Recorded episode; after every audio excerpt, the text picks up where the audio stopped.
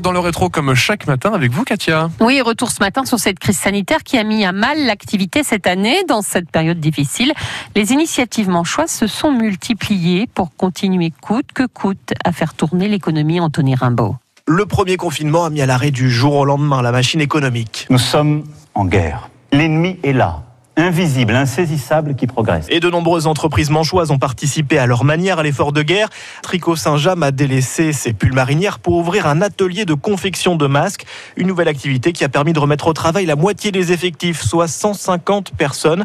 Le patron de l'entreprise du Sud-Manche croule sous les commandes. À ce jour, nous comptons plus de 16 millions de demandes de masques à Saint-James. À Coutances, l'entreprise Elvia s'est aussi réorganisée pour produire les circuits imprimés des respirateurs artificiels commandés en urgence par le gouvernement pour équiper les hôpitaux débordés. Et dans cette époque où les contacts n'ont plus la cote, les inventions fleurissent. L'entreprise Probent à Cherbourg met au point un dispositif pour ouvrir et fermer les portes sans toucher les poignées. C'est vraiment une, platine en pied de porte qui est, qui est raccordée à un, filin sur la poignée et, et derrière, en fait, juste avec votre pied, vous pouvez directement actionner la clenche. On dit toujours que c'est les idées les plus simples et meilleures, mais là c'est vraiment le cas. Et au quotidien, d'autres cherchent des idées pour tout simplement survivre. S'il vous plaît, messieurs, dames, on ferme.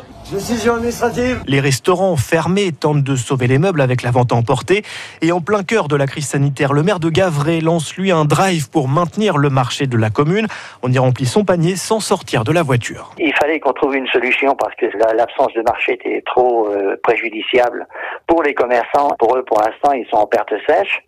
C'est également une demande des personnes qui ont l'habitude de venir au marché, qui trouvent que c'est moins dangereux de venir sur un marché ouvert en plein air que d'aller dans une grande surface. Et Internet devient le seul recours pour les commerces de proximité à qui on a ordonné de fermer boutique pour ne pas se faire dévorer par les géants de la vente en ligne comme Amazon. Des plateformes 100% locales voient le jour, comme celle lancée par les commerçants de Cherbourg. Le numérique, on ne peut pas passer au travers, même quand on a un commerce physique avec les valeurs qui sont les nôtres. Et euh, on sait que la transition pour un commerce de proximité n'est pas toujours facile. Et pour réussir cette transition plus vite, les pros de l'Internet se mobilisent dans la Manche. Un hackathon, un concours de développeurs web a par exemple été lancé pour créer en 48 heures chrono un site web pour les boutiques du Cotentin. Et le coup d'œil dans le rétro sur cette année 2020 est à retrouver sur francebleu.fr.